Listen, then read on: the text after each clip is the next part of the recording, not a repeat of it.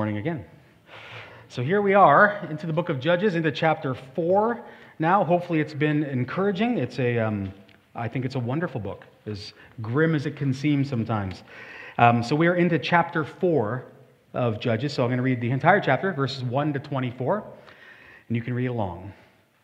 And the people of Israel again did what was evil in the sight of the Lord after Ehud died, and the Lord sold them into the hand of Jabin, king of Canaan, who reigned in Hazor. The commander of his army was Sisera, who lived in Harosheth Hagoyim. And the people of Israel cried out to the Lord for help, for he had 900 chariots of iron, and he oppressed the people of Israel cruelly for 20 years. Now, Deborah, a prophetess, the wife of Lapidoth, was judging Israel at the time. She used to sit under the palm of Deborah between Ramah and Bethel, in the hill country of Ephraim, and the people of Israel came up to her for judgment she sent and summoned Barak and the, the son of Abinoam from Kadesh Naphtali and said to him, Has not the Lord God of Israel commanded you? Go, gather your men at Mount Tabor, taking 10,000 from the people of Naphtali and the people of Zebulun. And I will draw out Sisera, the general of Jabin's army, to meet you by the Kishon with his chariots and his troops, and I will give him into your hand. Barak said to her, If you will go with me, I will go, but if you will not go with me, I will not go. And she said, I will surely go with you. Nevertheless, the road on which you are going will not lead to your glory, for the Lord will sell Sisera into the hand of a woman. Then Deborah arose and went with Barak to Kadesh. And Barak called out Zebulun and Naphtali to Kadesh. And 10,000 men went up at his heels, and Deborah went up with him. Now Heber the Kenite had separated from the Kenites, the descendants of Hobab, the father in law of Moses and had pitched his tent as far away as the oak of Zaanannim, which is near Kadesh. When Sisera was told that Barak, the son of Abinoam, had gone up to Mount Tabor, Sisera called out his chariots, 900 of iron, chariots of iron, and all the men who were with him from Harosheth Hagoyim to the river Kishon. And Deborah said to Barak, Up, for this is the day in which the Lord has given Sisera into your hand. Does not the Lord go out before you? So Barak went down from Mount Tabor with 10,000 men following him. And the Lord routed Sisera and all his chariots and all his army before Barak by the edge of the sword. And Sisera got down from his chariot and fled away on foot. And Barak pursued the chariots and the army to Harosheth Hagoyim. And all the army of Sisera fell by the edge of the sword, not a man was left. But Sisera fled away on foot to the tent of Jael, the wife of Heber the Kenite for there was peace between Jabin the king of Hazor and the house of Heber the Kenite. And Jael came out to meet Sisera and said to him, Turn aside, my lord, turn aside to me, do not be afraid. So he turned aside to her into the tent, and she covered him with a rug. And he said to her, Please, give me a little water to drink, for I am thirsty. So she opened a skin of milk and gave him a drink and covered him. And he said to her, Stand at the opening of the tent, and if any man comes and asks you, Is anyone here? say no. But Jael, the wife of Heber, took a tent peg and took a hammer in her hand. Then she went softly to him and drove the tent peg into his temple until it went down into the ground while he was lying fast asleep from weariness. So he died. Understatement, sorry, I have to say that. and behold, as Barak was pursuing Sisera, Jael went out to meet him and said to him, Come, and I will show you the man who, whom, you are seek, whom you are seeking. So he went into her tent, and there lay Sisera dead with the tent peg in his temple. So on that day, God subdued Jabin, the king of Canaan, before the people of Israel, and the hand of the people of Israel pressed harder and harder against Jabin, the king of Canaan, until they destroyed Jabin, king of Canaan. Okay, I love this book. Now, chapter 4 is history, it tells you the story of what happened. Chapter 5, Deborah has a song. And in that song, she retells the story of chapter 4, but she does it in poetry. And so you have a prose chapter 4 and a poetry chapter 5 conveying the same story, but in different ways. And so you, we not, we're not reading it, but I will refer to the poem often to their song because poetry is important. Poetry does things that prose cannot do. And poetry, uh, there's a guy named T.S. Eliot, and T.S. Eliot uh, said something wonderful about poetry. He was a poet. And he says, Poetry is a raid on the inarticulate. And what he meant by that was poetry tries to take these ideas and these thoughts and these things that are very difficult to grasp. I can't explain it. So instead, he says what poetry does is it performs a raid, a smash and grab. It takes this thing that we can't quite put our finger on, it's hard to articulate, and it jumps in, grabs what it can, and jumps out, and then tries to present to you that little bit. It raids the inarticulate. And so you have in poetry and in the Bible's poetry and in Deborah's song, you have them using what poets often do, which is using uh, aesthetic language. They use hyperbole, they use imagery, they use terms you would never think to use in normal language, and you can't take quite as literally as you would. So, for instance, uh, Deborah will say things like, um, The mountains quaked before the Lord when he came to fight Sisera. Did they really quake? Or is this imagery to say that God's presence, his holiness, which of course is the word heaviness, holiness is kadosh, heaviness, this God coming, and he quakes because of everything trembles before God. She says that she arose as a mother in, in Israel. No, she didn't. She wasn't a mother, literally, but she rose as a mother, caring for them. She speaks about how the stars fought against Sisera. She even calls the sun a he, personifying the, the creation. But did the stars really fight against Sisera? Well, no. But what, what Deborah is doing, as T.S. Eliot says, is she is trying to explain something in, inconceivable. How could Israel defeat the Canaanite army that is so well prepared and so well equipped with 900 chariots? It's preposterous. And so she is grasping at language to explain and to show how it was possible. And it's important because she tells you things that, that the story doesn't. Like she'll tell you that it rained. And so these chariots got stuck in the mud, which explains why Sisera had to get off his chariot and run away from the battle scene, even though the story in chapter 4 doesn't tell us that, but the poem does. And we, they speak to one another. And when they do, when you look at what chapter 4 is saying, the common thread amongst pastors, especially today, and I'm not knocking them, is to preach this and people read it and assume it's a gender specific story.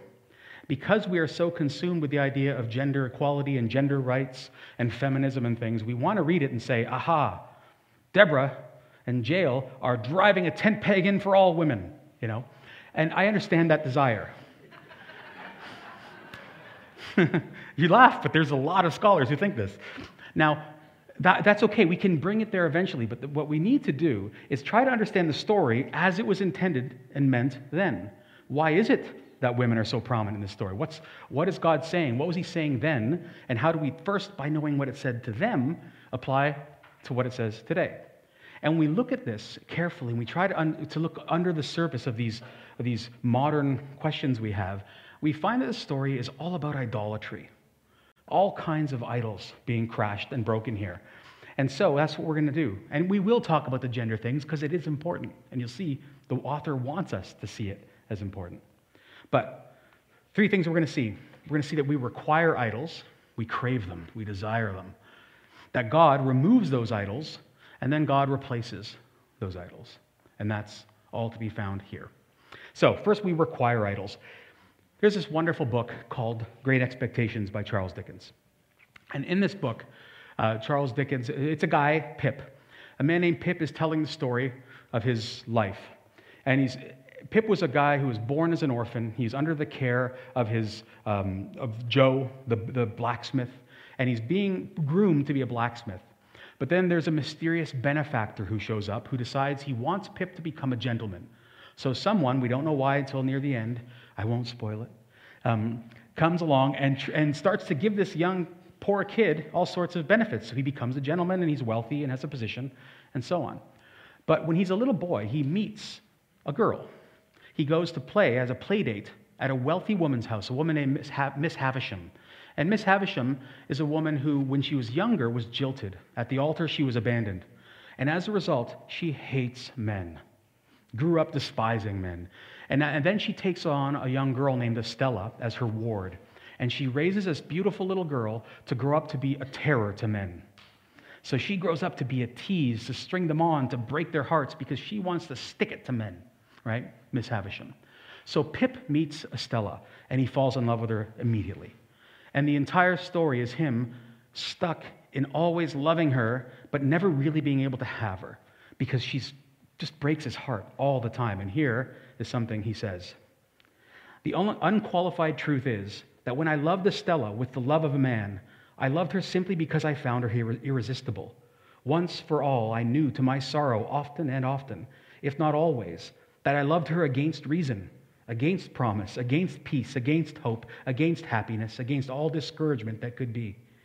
Once for all, I loved her nonetheless because I knew it, and it had no more influence in restraining me than if I had devoutly believed her to be human perfection. So Pip knows she's going to destroy him. He knows she is no good for him. He knows it's all going to come to naught, but he can't resist.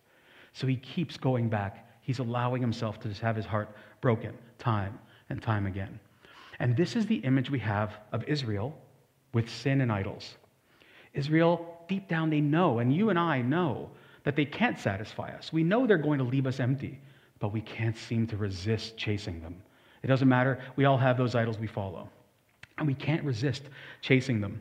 And we see this so clearly on display in this story, specifically in what Israel is doing.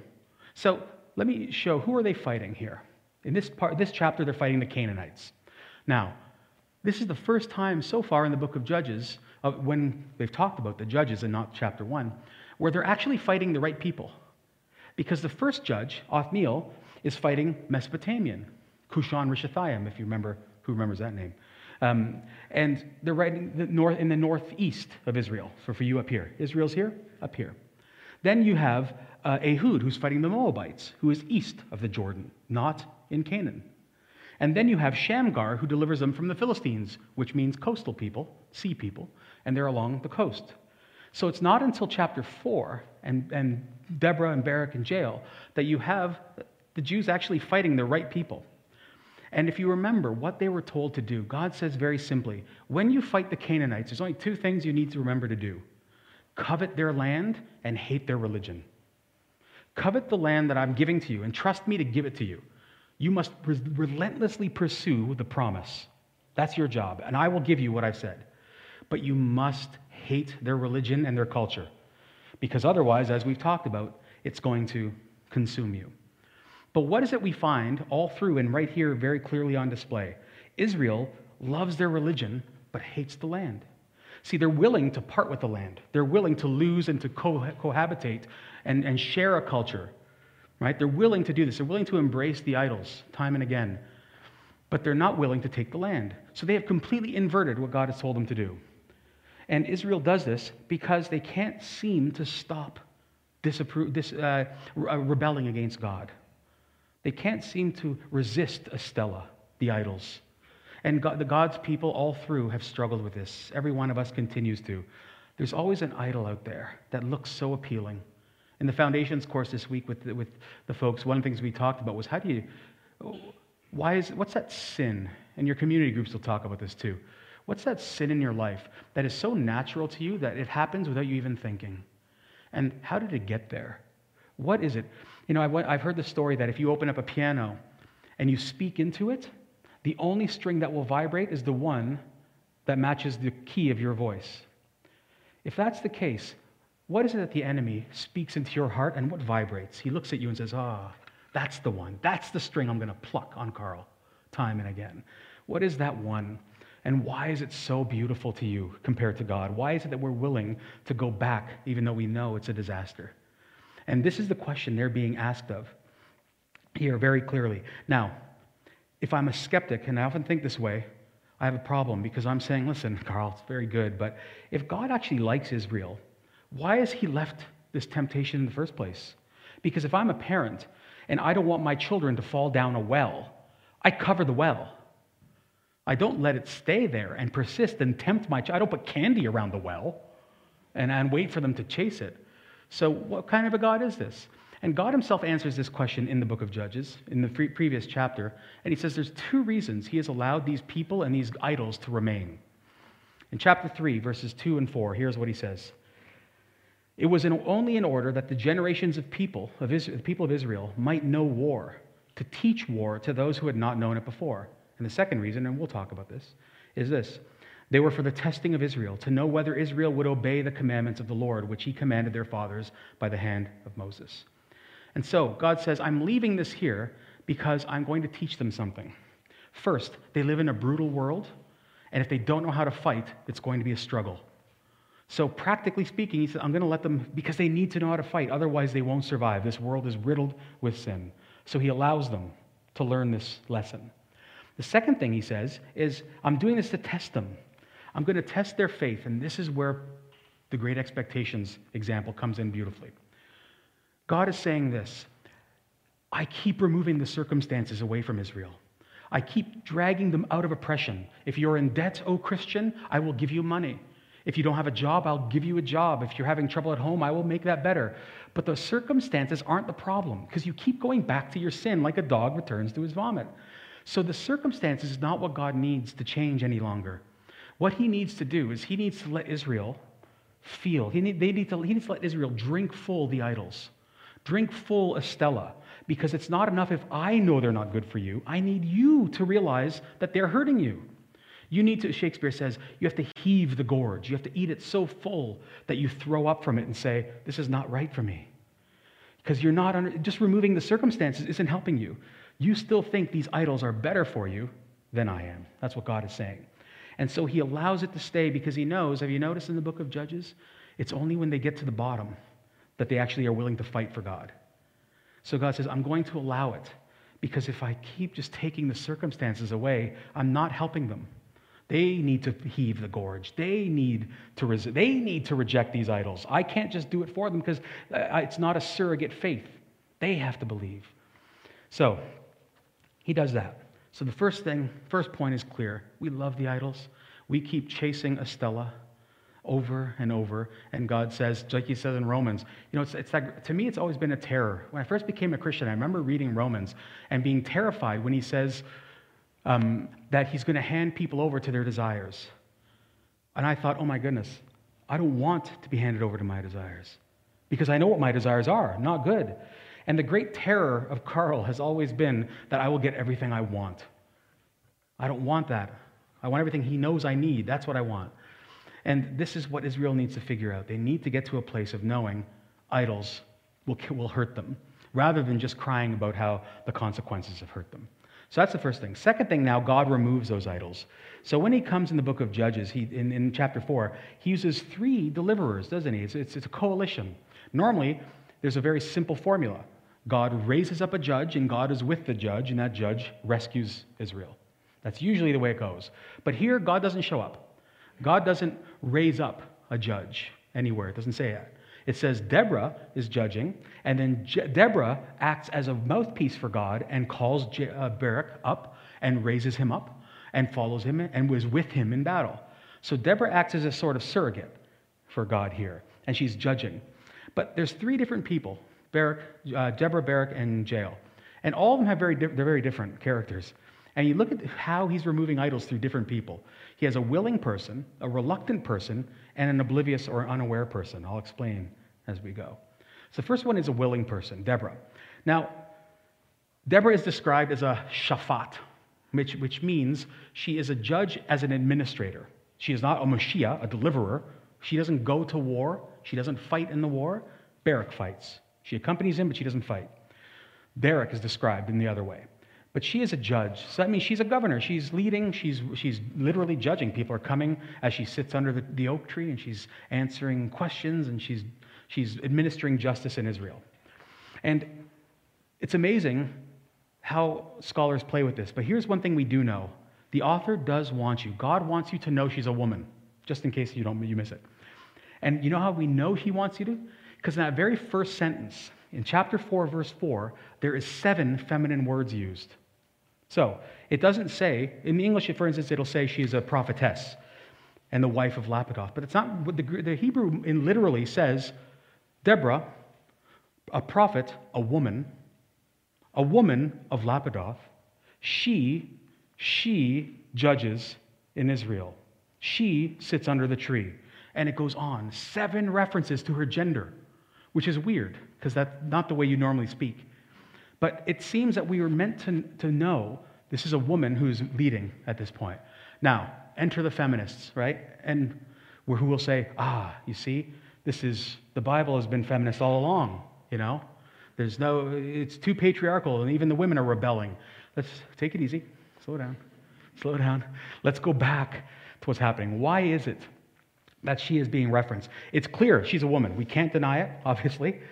But some scholars say, well, she's second best. You know, it's because there's no viable men in leadership. So a woman is there. So she's really not the best option. She's just there because no guys would stand up, and that is the knock on Israel. Now, I understand that point, but let me be clear she's not second best. She's the only one in the story who's depicted as having faith that's genuine and solid throughout. Um, so I don't think she's second best. Okay, she's, a, she's clearly capable, bold, courageous. We know that. So let's not knock Deborah no matter what we do. I think that's fair. But I do, we do have to embrace the truth that in the ancient world, men would have read this and thought, what's going on here? Why? You know, and maybe it's a small example today where some of us might come home, and I know people don't love gender stereotypes today, but we all have roles in our family. And is it possible as a man, you know, the manly macho types? I'm not one of them. Uh, I'm just not good with my hands, for instance. But what if you're a really handy guy and you come home and you find your wife fixing the gutters? You think, oh, you shouldn't have to do that. I should have been done. I, I, should be doing that. And you feel a burden on you that this, the roles, like you shouldn't have to do that. It's a burden that shouldn't be placed on you. Well, this is clearly what we know the ancients would have thought. At very least, they would have felt, she shouldn't have to be doing this. Where are we? We should be doing this. And that's not a knock on women, it's just at the time. And biblically, it speaks quite uh, to a larger topic. But it gets even more complicated because we know that this is how men thought, because in a few chapters, we're going to talk about Abimelech, the son of Gideon. He is uh, a de facto king in Israel. We'll get to talk about him. And he gets killed by a woman dropping a millstone on his head. And when he does, just before he's dying, he says to his, his armor bearer, run, run me through, kill me. He says, Because I don't want it to be said that a woman killed me. So you just kill me, because I don't, I don't want that kind of a shame. And so, like it or not, this was an honor and shame culture. And so when Deborah is leading, capable though she is, it is a knock on the men. Like it or not, that's the way it was intended to see at the time. So, that, however, is not something that we should be knocking poor Deborah for. She's awesome. She's a power, she's a good woman. There's no knock on her here. He is willing to use a capable woman to free Israel from idols, first and foremost. So he takes a willing agent. But he doesn't only use willing agents. Then you have Barak. And again, your community groups, you can have all these debates. But Barak is told very simply Go, take 10,000 man, men, go up to this mountain and wait. And then God will draw the army of Sisera, well, for you it'll be this way, from the Kishon River, and he'll come to meet you. And when he does, you come down and engage with him. Because surely the Lord has given him into your hand. Barak doesn't say, Roger, we'll go and do it, the way Othniel does. He doesn't even take into his own hands the way oh, Ehud. Ehud doesn't need to be told to fight. I got a plan. I got this knife, I'm going to stick it in Eglon. See, Barak, however, says, No, I'm only going to go if you come with me. And here we have this great mystery. Is he being faithful? Is he being like Moses, who says, I won't go into the promised land unless you come with me? Well, probably not, because he doesn't say, I won't go unless God comes. He says, I won't go unless Deborah comes. It's a different thing. Aside from that, Deborah's response to him seems to be a bit rebuking.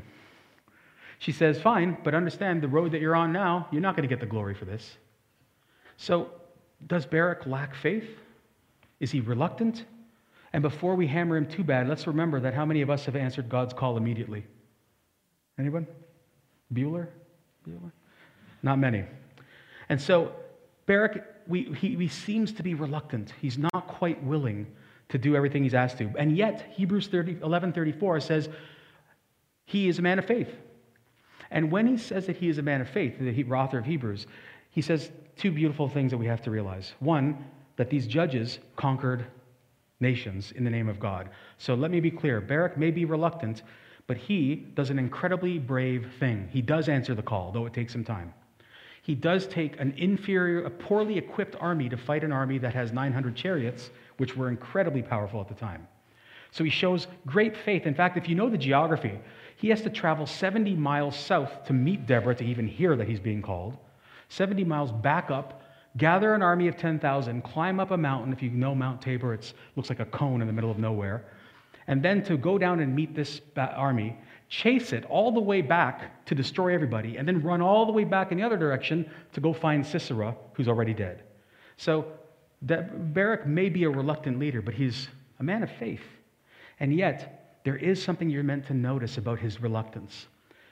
Because he doesn't take what God offers freely, he spends the whole story trying to earn what God offered him freely.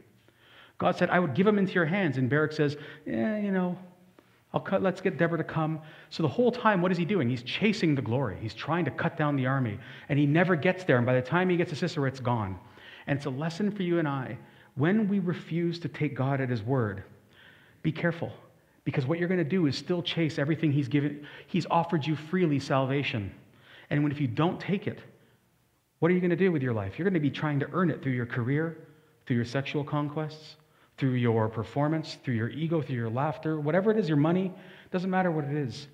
And so Barak is for us at least that warning. Yes, he's a man of faith, he's tragically human. And he refuses to follow God at the first, and he continues to chase it throughout. So that's something we need to know. He's a reluctant judge, but a judge nonetheless. And lastly, we have Jael, this incredible character. More mysterious, I think, than we give her credit for. We don't know as much about Jael as we think we do. Jael, here's what we do know she's not a Jew. We know that she is married to a man and they are in part of a nomadic people. They're nomads, the Kenites. So they're living in a tent village at this point. We know that her family has a, has a contra, has a treaty with the Canaanites, with Jabin. It says they're at peace with them. So that much we know. She has no business being involved in this war. She's neither a Jew nor a Canaanite. She's got a treaty with the Canaanites, so if anything, she should be helping Sisera, not driving a nail in his head. So we know that much at least. So, what is her motive for being involved? People say she's a woman of faith. Stop it. Where do you learn that? You don't hear it in Hebrews, she's not listed. You don't hear here that she has any faith. She hasn't mentioned God or Yahweh in any way. She's not a Jew by all accounts. She may have had faith, but you don't know that. Neither do I. So her motives are mysterious. We just don't know exactly what she's doing and why. And we can have great debates, and you may have a conviction say, Well, Carl, I disagree. She's a woman of faith. Okay, you could think that, but the text doesn't really tell us one way or the other. So let's be ruthless with the text. And let's but when we look at it, you see something even more incredible. Because when you look at the text as it comes, you don't make Jael the hero, but God the hero. That is where you should be. Let's not make Jael a hero. Not make Deborah even the hero. God is the hero. But let's look at Jael first. Here's what we know by doing what she does, she puts her family and her tribe in great peril. Because by breaking a treaty, Sisera might be dead, but we're told at the end that Jabin is still king at the end. You have sco- you've scorched the snake, but not killed it. So Israel has to spend time pressing Jabin. So by doing what she does, she's potentially risk opening up her family and her tribe to retribution. So it's a risky move. We also know here's another great question Does she seduce Sisera? When Sisera comes to the tent, he sees a village of people, a tent village of people he knows that he's in a treaty with. So he thinks he's arrived safely into somewhere he can find refuge. And Jael, maybe or maybe not, this is a mystery. The language she uses is surprisingly exactly like the adulteress in Proverbs 5 and 7. Turn aside into my tent. In fact, just for the record, what it says in the Hebrew doesn't say, turn into my tent. It says, turn into me. And then it says, and Sisera turned it into her. Now, I'm not suggesting there was a grand, intimate moment. What I am saying is the language makes it seem interesting that she's saying, Come into my tent, promising him safety, knowing very well she has no intention of giving him safety. It's interesting that he asks for water and he gets milk, which is what moms do to children. It's interesting, she then covers him.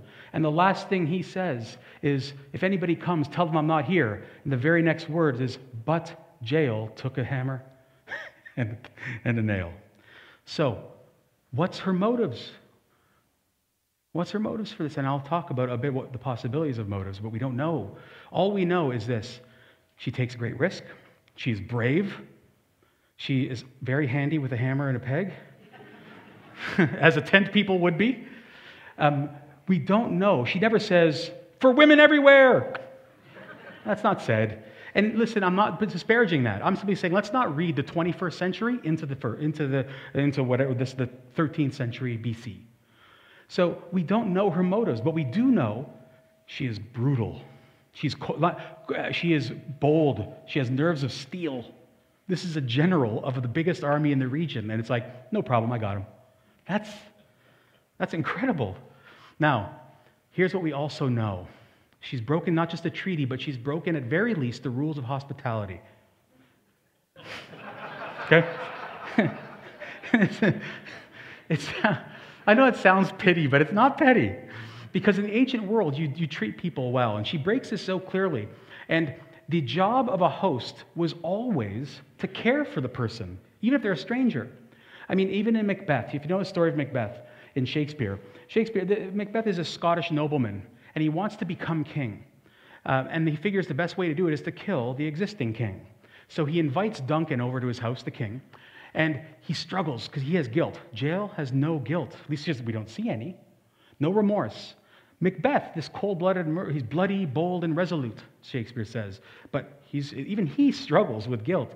See, Macbeth says, when he's debating to his wife, should I kill him? He says very clearly, where am I here? He's here, the king, in double trust. First, I am his kinsman and his subject, strong both against the deed. Then, as his host, who should against his murderer shut the door, not bear the knife myself. Even Shakespeare knows, even Macbeth knows this. And then Macbeth, after he kills Duncan while he's sleeping, much like Sisera, Macbeth says, Macbeth hath murdered sleep, therefore Macbeth shall sleep no more. And he's racked with guilt the rest of the book, him and his wife. Jael Think of her what you will. There's no mention of her guilt. She doesn't feel guilty. This is Jason Bourne. This is like James Bond. This is a person, no conscience, it seems like. Or at least we don't know of it. So, this wonderful, mysterious character is here in this book. And I'm not going to judge her either way, but I will say this she is unaware of what she's doing, it seems. She doesn't know she's an active, like Deborah and Barak know they're being used of God to free Israel. Jael seems to be an opportunist. Here he is, Perfect. And there's even hints in the song that Deborah will sing that Sisera was known to be a man who liked to um, take advantage of women. That when his mother realizes he hasn't returned from war, she says, maybe he's off gathering a womb or two. The suggestion is he'd like to take women. So some people said, is it that Jael knows that this is the kind of man he is? And not just that, has she even suffered at his hands? And as a result, she is taking matters in her own hand. Listen, I don't know. The text doesn't tell us that. All we know is she seems to be unaware, and here we have this wonderful God who is using the willing, the reluctant, and even those who have no interest in his battles to, to, to save us. And that is, I think, the most important part we're to take from that part. But I, in your groups, please, you'll see the questions I've made. Debate these things. It's a wonderful story to think about what's going on. What are the motives? What does God think of Jael? Is he okay with this? I don't, I don't know. Anyway, God is so committed. So he removes our idols. He's more committed to removing your idols than you are to. You, you and I are more committed to taking on idols, than, and he is more committed to removing them. And that's the thing we see with these three judges. The last thing is God replacing them. And here, for copyright reasons, we have to show this picture only for a short time. Otherwise, YouTube will get us. But I've used this with you before. The opening scene of Indiana Jones, Raiders of the Lost Ark, Indiana is there. You're free to take that off if you want. Just, I don't know how, when YouTube will get us. Um, he sits there, and there's this idol he wants. But he knows that the moment he takes the idol off the throne, it's going to trigger a trap. So he knows the only thing he can do to stay alive is to replace the idol with the bag of sand, right? Otherwise, it'll trip. And of course, it does anyway, and the ball chases him. We all know the story. Now, that image is an ideal image for what the Bible says about our idolatry. That when you and I have idols, if we don't replace them with God and put Christ on the throne that that idol was on, you will put something else on it. And so somebody who is prone, a chronic liar, you know, there's people out there who just, they're always lying. And it comes second nature to just say things like, oh yeah, this is me, I did this. And they're saying it all, it's, just, it's part of you, right? You just can't stop lying. And it's usually because you're so insecure that you want their good approval. You feel like you're not going to measure up, so you always need a better story. You say, I killed 600 people with an ox goad, then you're Samson. I killed 1,000 with a jawbone. You're always trying to one up somebody. Now, that person has this idol, and to get better, they can't simply stop telling the tr- stop lying and start telling the truth. You see, that would be only the symptom. Because what will happen is they haven't dealt with that root of wanting your good opinion more than anything. Then they'll stop lying. They'll be truth tellers. But then they'll start using flattery. Then they'll start using their own accomplishments and their money, maybe uh, their, their titles, whatever it is. And you'll find all along they're actually still lying because the flattery is only meant to draw from you praise. And so the idol remains. They pulled lying off the throne, but because they haven't put Christ there, it's just been replaced by flattery or their job or something else. I've heard of a guy, I know of a guy, who um, left the church, sorry, joined the church as a, non Christian. As a non Christian, he was a great, a grand womanizer. Had, and admitted, you know what? I feel like nothing. And every time I have another one night stand, I feel better. I feel like I'm more of a man. He comes, becomes a Christian. He gives up that, that lifestyle. But what he finds over time is he hasn't really got rid of it. Now he's just trying to dominate his life group. He's dominating his church. He's dominating his wife because he still needs to feel like he is the man because he doesn't feel like it really. So he hasn't reduced, he hasn't got rid of the idol. He's just replaced it with another. And so what you and I are being called to do here, what God is saying is, you must put God in the place that the idol occupies in your life. And Deborah, this and this is how we do it. See, the story shows us how we do that. And you know it by the, mention of these three judges, call them what we will. Deborah is never again referenced in the Bible. Did you know that? Her name never shows up again, only here. Jael is referenced by Deborah in the song. And Jael is, Deborah says, is just like Shamgar. You know what she's doing? By saying that, Deborah is saying a Jew like Shamgar and a non Jew like Jael are on parallel. And so Jael is elevated by her work, according to Deborah, um, and saying she's, you know, she's done the work of, of saving Israel. Like it or not, unaware or not, she has delivered Israel. So she is. So Jael is mentioned. We know Barak is mentioned again, and in Hebrews as this, even though he's reluctant, and he's mentioned again as a man of faith. Deborah's left out of Hebrews 11. Why is it that the only faithful person with no blemish on her in the story is not mentioned again. And I, I, mean, I'm speculating, but I'm trying to gospel speculate here. I think it's because of this. God wants us to see that the idol that you are meant, when you replace that idol, the God you put on the throne of your heart is the God who uses people who don't deserve to be used. Deborah deserves full credit for obeying God. But God is saying time and again, you know what? I am the God who will use the imperfect. I am the God who will use all of you for my glory.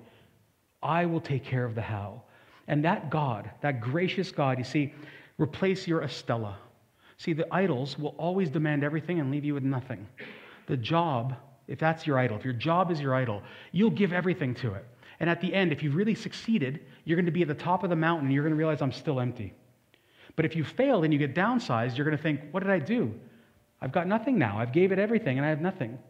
The only God, the only idol that will not let you down, will not let you become too puffed up, will satisfy you when you're in Him, but also won't destroy you when you fail Him, is God. Because as a Christian, you, you're, you're, if you're faithful and you're, you've done everything beautifully, you're a man and woman after David or God's own heart, then you find satisfaction and peace in Christ. If you fail time and again and you're reluctant and you struggle like all these judges, what do you find? He loves you and saves you. The only idol you can take off, replace that idol in your heart with that won't let you down is Christ. And if you don't do that, you're going to have a very difficult life. You're just going to yoke yourself to another Estella time and time again. Idols will demand everything, but leave you crying out for emptiness, like they do to Israel time and again, and they will for another 16 more chapters, guys. It's going to go on. but the God of hope is there. If we make Jael the hero, Deborah the hero, then you're going to come away from this sermon thinking, I have to be like Deborah. But you know what you're going to find? You're not like Deborah. You're a coward most of the time, like I am. You're going to find you're not capable, you're not brave, you're not going to drive a tent peg through any enemy. And so, what will happen if I make you think that that's who you person you have to be is you're just going to be burdened, and I'm going to be the Pharisee who heaps more laws on you. Be a good person. Instead, the text is clear. Look to God. He is the hero, the one who saves and uses the reluctant and the failure. That's who we heap on ourselves. That's what this is for. Christians and skeptics alike. Non gods will only use and discard you. God wants to serve and fill you. Stop chasing ways to earn your peace through other means. Christ alone. Only hope. Let's pray.